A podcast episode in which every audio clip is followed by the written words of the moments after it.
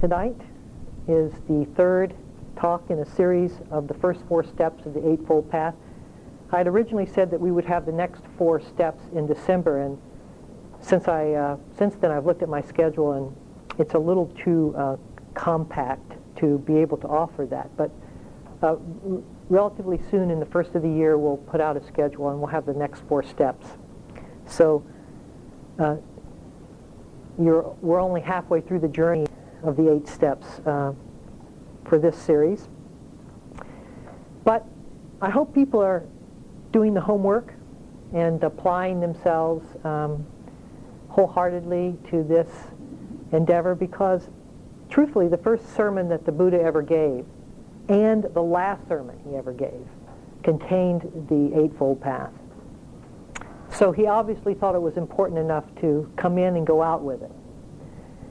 And it's important for all of us to see the importance of this. It really contains, welcome, it really contains the, uh, the uh, essence of, of the effort and uh, awareness and application that's necessary in order for us to um, come to full and fruition on this path. And if I could just use the analogy of the raft again, as I have every week. And with the understanding that this is a poor analogy in many ways, which we'll understand just a little later in this talk, but it also has some usefulness.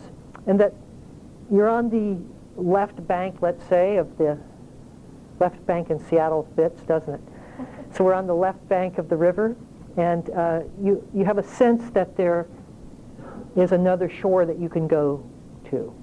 And the view, the right view, or the first step is, is having that concept, that understanding of your mind that this is not it, this isn't all. The sense of limitation, of loneliness, of isolation, of dissatisfaction is not what life is about. And so, even though we're seeing at that time through the view of that uh, pain, still we get a sense that there's another bank here that we can go. And with right intention, we say, okay, I want to go to that bank. That's the way I want to travel. I want to see if I can intimate that freedom, access it. And then the activity starts, does it not? Because you can't just stand on the other bank wishing for, wishing to cross the stream. You have to get in and start paddling. And you can begin to see that there's effort involved and activity. So this manifestation of you and intention begins to come into activity, into fruition through the actual motion and movement uh, of our practice. And I think that's a, a useful analogy in the sense that everything has to be there in order to get the raft across. You can't just say, view is sufficient and I'll just practice the view, or you stay on the other side of the of the river. Nor can you say, well, I have every intention of going over there and never doing anything about it. That obviously is hopeless as well. And yet you can't get into the raft and just start paddling any direction. You have to hold and sustain where it is, the view of where it is that you're going to, and also the intention. So you can begin to see that the Eightfold Path is a consummation of activity and process and view and intention and all of these different strands. It's like the, the basis of a rope are the separate strands. And although you can separate the strand, the rope is all strands together. And that is really what the practice of meditation is. It's the interrelationship of all these pieces. And each are dependent upon the next. I think uh, we do a disservice uh, to the Eightfold Path when we say, okay, this week I'm going to practice right speech. It's as if you're pulling a strand of the rope out and trying to practice that. And what you'll find is that when you do that, when you have that, that intention to practice each strand separately, without all of the, the whole path at the same time, it will actually come back in at you. It will it can actually uh, cause uh, psychic damage. And let me explain how it is that I mean that. For instance, if you decide you wanted to practice right speech, which is a noble intention, but you haven't in any way altered your view of life to fit that noble intention, so you still feel very separate from things and a very at odds with yourself in comparison, evaluation, and all the judgments that come in, every time you slip up in your right speech, that's going to come back in as a self-judgment. Oh, I failed again. I can't do it. What's wrong with me? On and on. And unless you bring right view with us, with you, into right speech, then that judgment is inevitably, inevitably going to harden the very uh, sense of self it, itself. You see? So just to say, okay, right livelihood is what I need to do. So what is right livelihood? Without looking at the whole display of this miraculous, noble teaching, is really um, to uh, just focus on the mouth of a charging lion and forget about its claws. We have to take the whole animal into account here. Everything.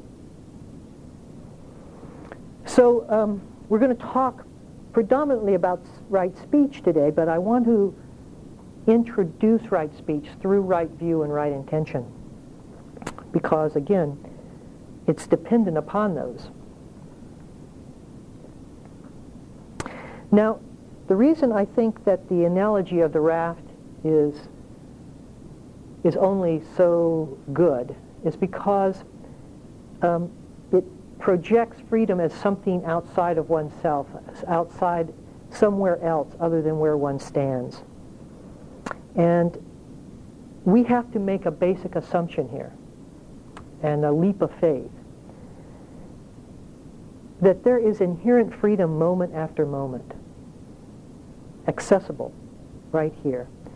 And we choose to distort that freedom by assuming the view of separation. Now that's a very different way of saying it and talking about practice than saying there is something I need to achieve in order to be free. And what we're saying here that it's just a view of life, of separation, a view of, of objects and subjects and me and you and this and that, and the whole strategies of life that come in in relationship to that view, including judgment and evaluation and all of that, that is the problem. Not who we are in this moment. Not inherently who we are. So now the raft all of a sudden and the, the left bank and the right, right bank are, don't have quite the same distance apart from one another. And the whole relationship of what it means to be free is, is different. And in fact, you remember the story about Nisargadatta Maharaj, when he said to me, give up your assumptions about separation and be free, that's one way you can do it. Or you can work out your freedom in terms of practice and spend lifetimes doing that. The choice is yours. And he was talking about that very very thing. And so the view of how we hold life is essential to how we look upon ourselves and who we are. It's what we take life to be. And it's an assumption, not reality. When we wake up in the morning, we assume as we open our eyes, I am here, you are there, I have all the needs and wants and desires and fears associated with that picture, with that perspective. Those are assumptions that we keep manifesting moment after moment, establishing that view that the bank is across the river. I've got to get up and meditate.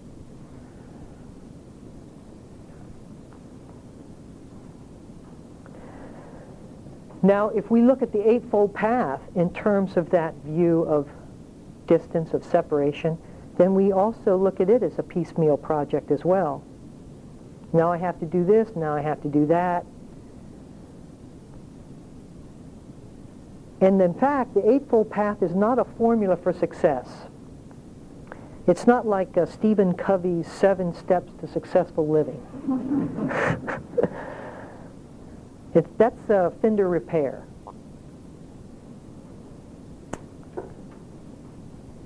This is a complete way of being in the world, a complete perspective.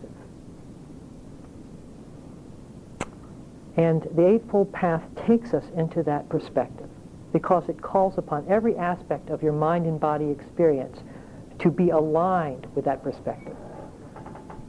Everything that you do, from your actions to your livelihood, to your intentions in life, to your speech, how we manifest, how we are, how we address the world, moment after moment, all aligned up, everything.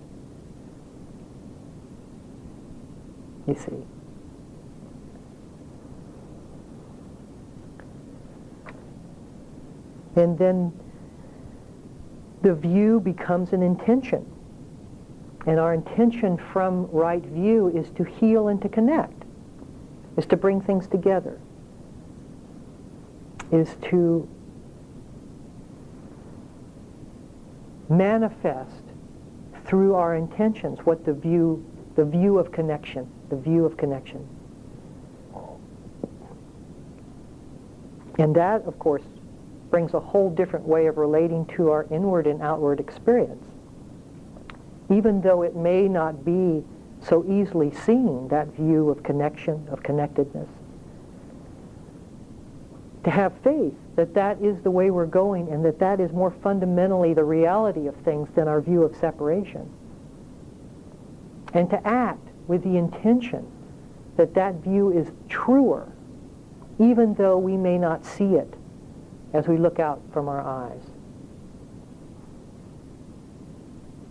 And so when there is an opportunity, as I mentioned last week, in which there's an argument and a period of uh, conflict between two people, maintaining that sense of connection is all important, even in the midst of a disagreement. Because if you can stay connected, you maintain that view. You maintain the rightness. You maintain the orientation to the truth. Now, it doesn't mean that you don't get yourself out of abusing situations. It doesn't, doesn't mean any of the things that we normally mean when we say connected. It means that the heart remains open to the person and not closed off. You haven't dismissed or negated the person. But there's still inclusion, not exclusion. And that is the Eightfold Path. Inclusion, not exclusion. Never exclusion. Nothing is ever excluded.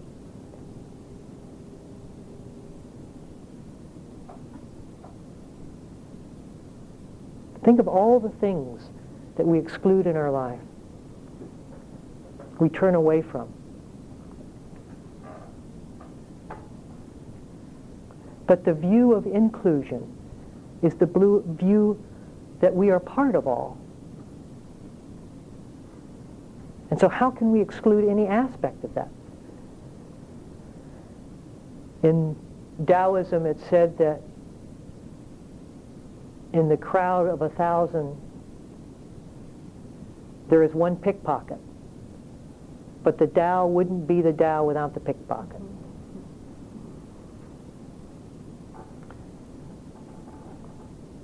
So everything is part of this view, which means that we have to develop right relationship, connection, connectedness to every aspect of our being. You see? So now it begins to make sense why when we're sitting and we have anger or fear or a sense of impatience or frustration, why it isn't that we just can't negate or dismiss that aspect of ourselves. Because that contains as much of the truth as any of the love or friendship or benevolence that we also hold. It's all a part of the truth. And so I somehow have to allow that. I have to develop right relationship to that. I have to stay connected to that, to that aspect of myself, to my fear, to my passion, to my lust, to my shadow. Because that's the truth of things. And so as we get through, see, as we begin to, it begins to make sense. The whole Dharma begins to unfold around this Eightfold Path in terms of its vision and its broader implications, in terms of our actions. I mean, if we're not going to dismiss any aspect of ourselves, can we dismiss some aspect of someone else? Can we turn our back on whatever it is that we feel they're doing which again does not mean that you don't set limits for yourself and boundaries and you don't take yourself out of harmful situations and that you don't get out of an abusing relationship. It mean, does not mean that you don't act skillfully. But we take responsibility for the internal reactivity that we are feeling in relationship to all of these events. And we heal ourselves to that because the greater sense of the Dharma is a sense of healing to all of the aspects of ourselves that remain so fractioned and individuated and separated from.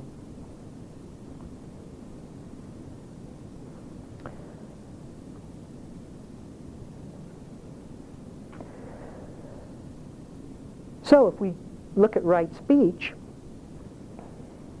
we may say, okay, I, I, need, to, I need to start speaking correctly. but if we don't have the view of what that of why we do that. If we don't have the understanding of why it is that we're trying to speak correctly, we've lost the other shore. And we're just out there paddling in circles.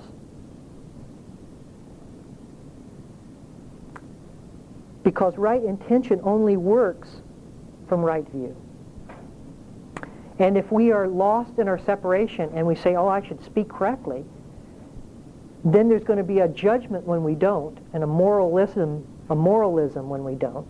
And that's going to come back and solidify and harden the sense of self. And so it's going to actually create a distance from the other shore, not a movement towards. We end up reinforcing the very shame from which the behavior came from. And only a new view can end that self-abuse feedback loop. You know, many of us wait for the end of our unworthiness, for the end of our doubt, for the end of that, instead of including it now in the view. It's part of me. It's part of me. This is it. I don't like myself. It's part of me. That's it. But in the view, then it's just part of me. It's not even part of me, it's just part of what is. For to say it's part of me means that it has some relationship to me as opposed to you. But it's just a part of everything.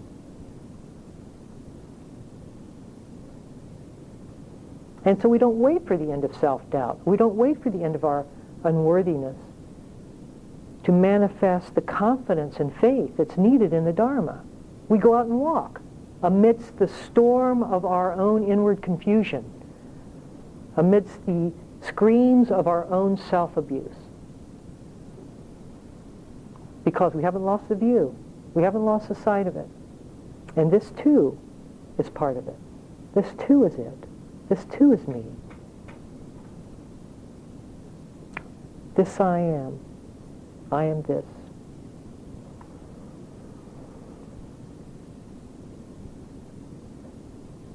In insight meditation, the process of insight meditation, the reason we practice this practice is because insights give us direct perception of that new view. They, they awaken us. It's as if they were looking out of a frosted covered piece of glass, and every once in a while, the sun dries a little hole and we can see out. We say, wow, it really is true. And then all of a sudden it gets fogged back. And insight reaffirms or reconfirms the faith that we're walking in the right direction. That there is something more to life than what we think it to be, than what we perceive it to be. That this is an assumption. Well, as you look out, as we look out of our eyes right now, we're making an assumption. We're holding life outside of ourselves in an assumption by assuming a certain thing, by assuming a certain perspective in it all. See, I think this is very exciting. I hope it's very interesting. So, how do we, what do we do? What tools are available for us when we find ourselves lost in wrong intention or unwise attention, intention or unwise view? We can't judge it. That's just the old view working on the new. That's lower level trying to get to the higher level. Doesn't work. But there is a way. And that is the tool of investigation. Of saying, what's going on here? What is this? What is this problem? What, why do I feel so dissatisfied at the moment? Why do I feel so lonely? Why, what is this? And when we just open ourselves up to the problem at hand, all of a sudden we begin to see, without being aversive, without trying to hold on or push away, then the new view comes in. Just through our ability to listen and to open and to orient ourselves to a learning approach, to being receptive and looking and seeing what this is in me. And so we question the view that we're facing. Question the assumption. Is this right? Could this be it? Is there you and me? Who am I? What is this? And from that, a whole strategy of life comes in, in which I feel, oh, I need to, I need to stay connected here. You see, a whole different way in relationship of, of being comes in. It's like the laws of the universe change. And it's actually interesting because there's a man, an Englishman named Rupert Sheldrake, who says that the physical laws that we take to be the physics, the physical laws of the universe, are, are actually mutable laws, are laws of assumption rather than laws of fact.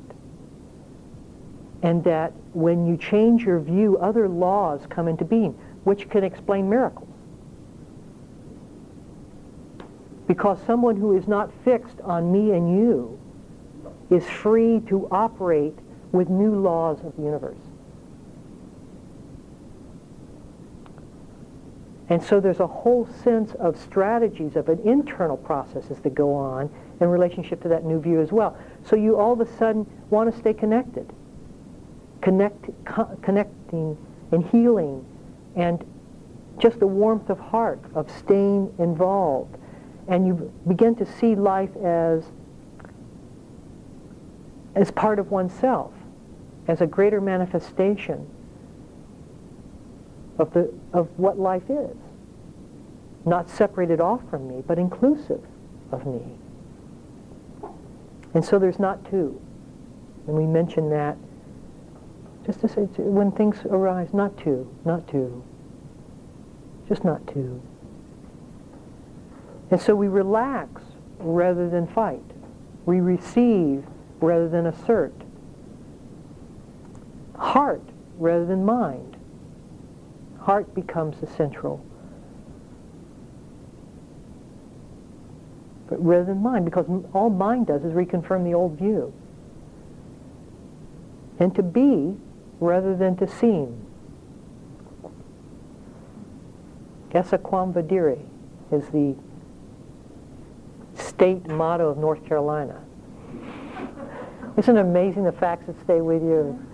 I went to school in North Carolina, so always that struck me though. Even uh, when I was in my early 20s. To be rather than to seem. And since the truth is that we are already connected, it is not a question of trying to connect. It's a question of dropping the barriers to the existing relationship. It's not as if we have to connect to things, because the truth is that we're already connected. So even as we, so we don't have to put forth a lot of effort to connect. We just relax. We let go of what keeps us from being connected. You see the whole. You see how the strategies change. All of a sudden, it's not something that that's this prize that I'm going after, that I'm going to obtain and achieve, and all that's from old view. It's something you receive. It's something that comes to you. The bank, left bank and right bank have never been split apart. And we can just let that go, those assumptions, that self-improvement. Because the view affirms that, and insights affirm that, all along the way. And there's such, there can be such enormous joy when you begin to access that view, because a whole level of burden is just drops away. Sometimes you can physically feel it drop away.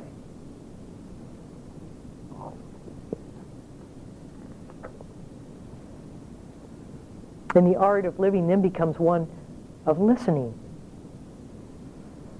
Of listening.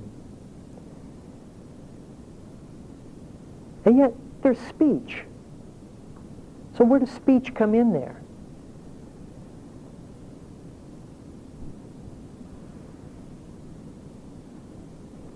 Well, speech, if you think of it, the words we use create the view we see.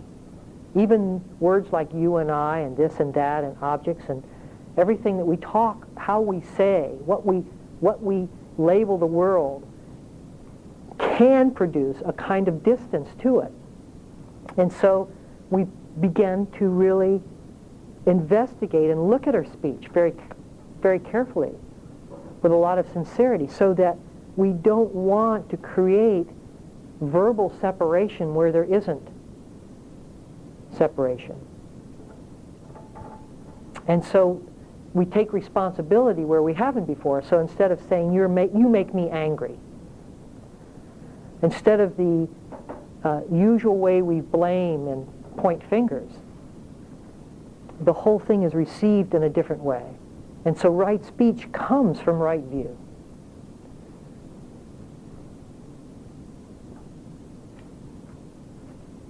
I mean, can you imagine if we were to see the connection, connectedness, how much judgment and internal ev evaluation and comparison would fall away immediately? What is there to compare? And we sustain those assumptions through our speech. We continue to manifest that view through our verbal representation of the world. Now, it doesn't mean that all of a sudden I don't say I anymore. And I've heard teachers say the speaker is this, or, uh, or one doesn't. But anything, speech by its very nature has that sense of there is an awful lot that we can focus in on in speech, and Chard is actually very skilled in communication.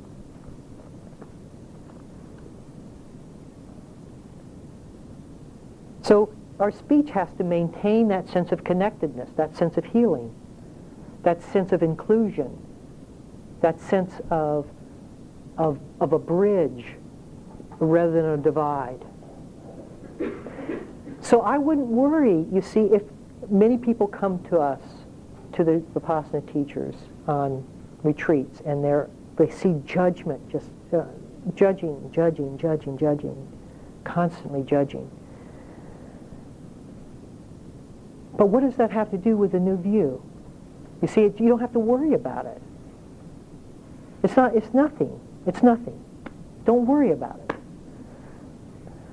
It's only a worry if we're in our old view and it's me and you. And then you're never going to get rid of judgment because the very fact of seeing in that way creates the judgment. So that's, as long as we're from the old view, that's the way that we're going to operate, through judgment and comparison and evaluation and distance and all of the different measurements.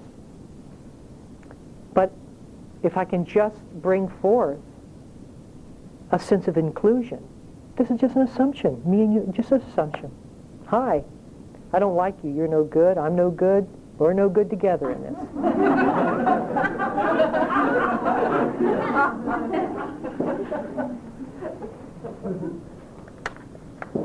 so, what about speech? You see, I think we have to understand where speech comes from in us and how it is that we are frightened of this new view and how we try to fill the spaces of words to keep this new view at bay. It's an active and assertive process. We think that we're going to sort of be run over into this kind of homogenized vanilla of the universe if we let go of our individuation. And so silence scares us. To be quiet, for God's sake. My worst fear is to be empty because emptiness to me is like desert, right?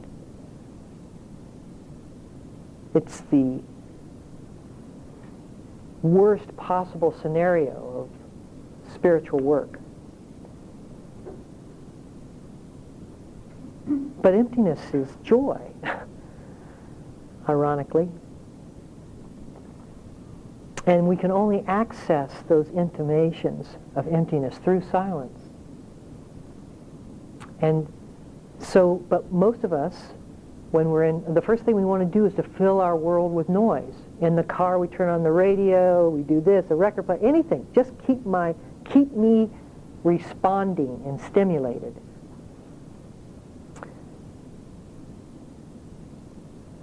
Because the fear of silence, of emptiness really, of seeing the world in a different way.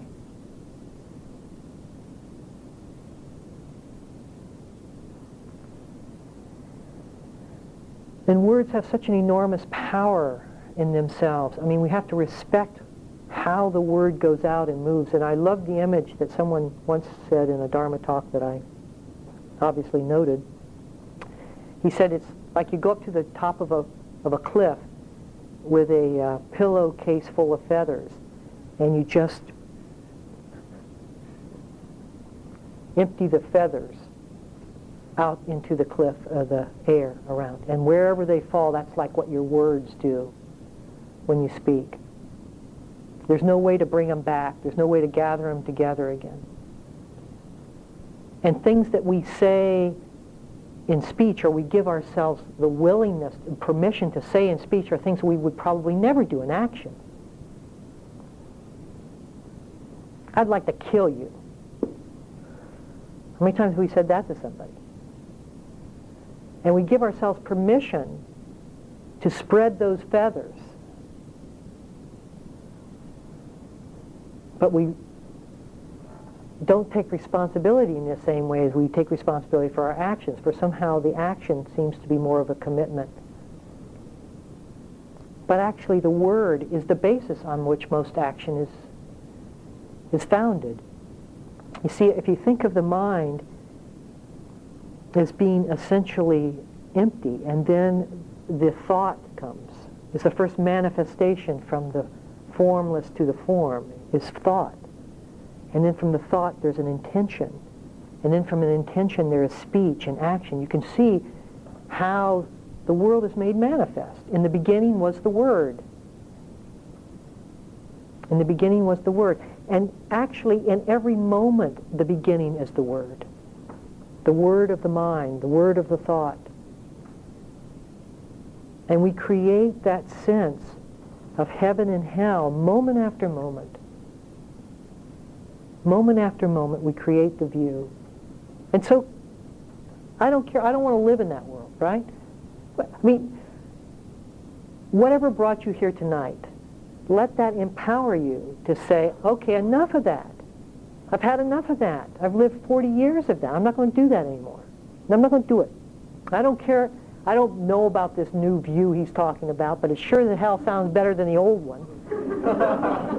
Let me just commit myself to that. Doesn't sound so bad, does it? Connectedness, affection, caring, compassion, kindness, patience, listening, inclusion. Is there a word there that somehow scares you out of your... Well, how about the other one, the old strategies? Envy, jealousy, judgment, comparison. You want that one? well, so it's okay. I don't know. I don't know. But let me, let me just, and yet there's some intimation. I know there's some intimation in you, somewhere in your heart. Something there resonates with it. It's got to, or you wouldn't be here. So go with that. Do the homework. Take this thing and make it a serious journey for you. Damn it. I'm not going to die with this. I'm not going to die with this. I'm going to make it work for me. Now, how do I do that? Go to the Eightfold Path.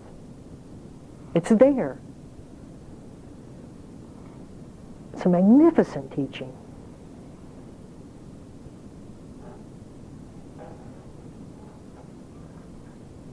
It just keeps getting deeper. I mean, a whole level of understanding came to me just when I decided I was going to make a, a talk on this. I started looking deeper into it. I mean, the connectedness of it all. I was treating it as separate little links. And I even did a, we did a class a couple years or several years ago on a right speech, didn't we? Nothing else, just right speech. But I can't do that anymore, you see. The uh, evolution stand, I mean, we could do it, but we would have to include view and intention and everything else in it.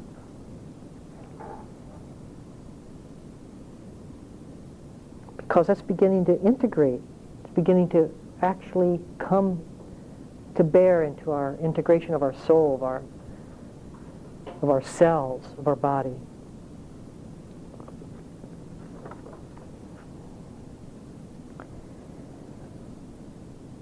And because we're connected,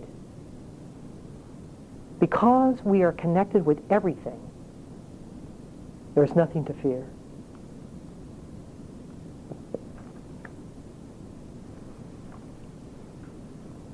If you aren't connected, there's plenty to fear. And so why not? Act totally from that view. Just for a day, try it out. I'm going to wake up, and when my eyes open, me and you, assumption. That's assumption, just a view. Don't get lost in it. Let the view be freed from its isolated position. Just let it be there, but don't let it form the world for us. And so we can just look out. Just let that, let it float. Still comes in, me and you, still comes in but it's just an assumption.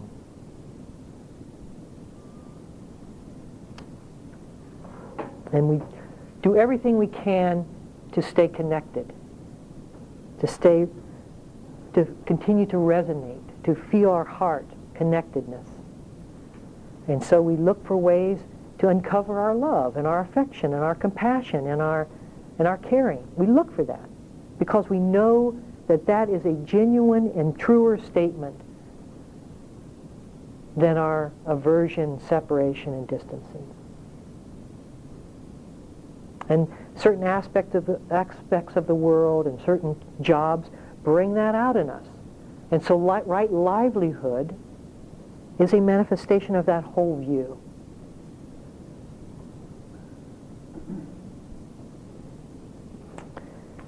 So I wish us all a journey across the, the lake.